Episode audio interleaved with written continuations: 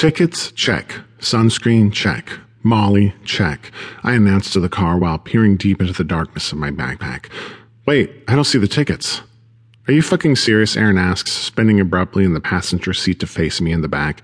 Brandon glances into the rearview mirror and then, much calmer, asks, Are you for real, Leon? I'm serious, I answer, barely able to contain myself before cracking a smile and breaking down. No, I'm totally just fucking with you. I've got the tickets.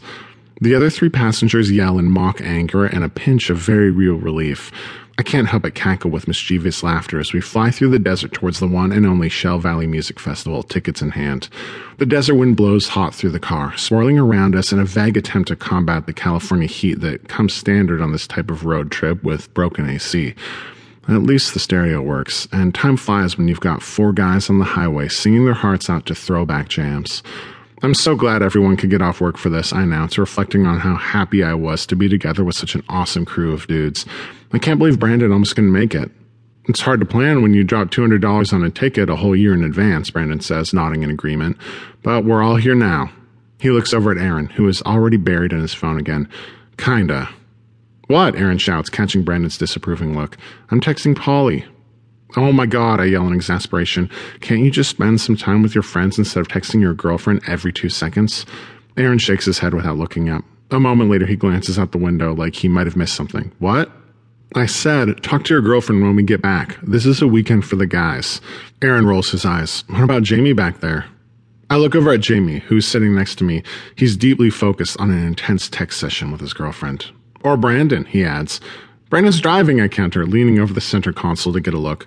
Brandon tries to put away his phone, but before he can, I catch a glimpse of its glowing touchscreen in his left hand, lowered down by the wheel for quick glances.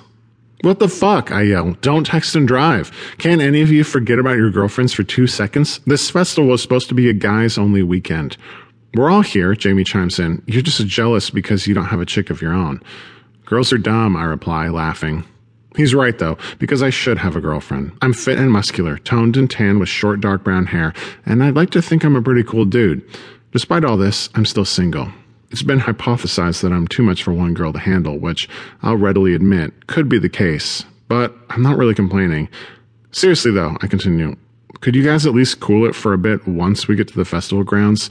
We've got like a hundred bands to see, and you can't be focused on your phones the whole time. Well, phones don't usually get much service out there anyway, Jamie informs me. Great. I lean in and reach across Brandon, grabbing his phone away from him. And you need to put this away so you don't kill us on the way there.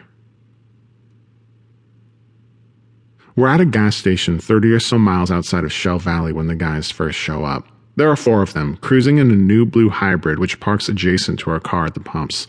Brandon is filling the tank, and the rest of us are out sitting on the trunk chatting, excited to stretch our legs for a bit. A long red licorice whip hangs from my mouth.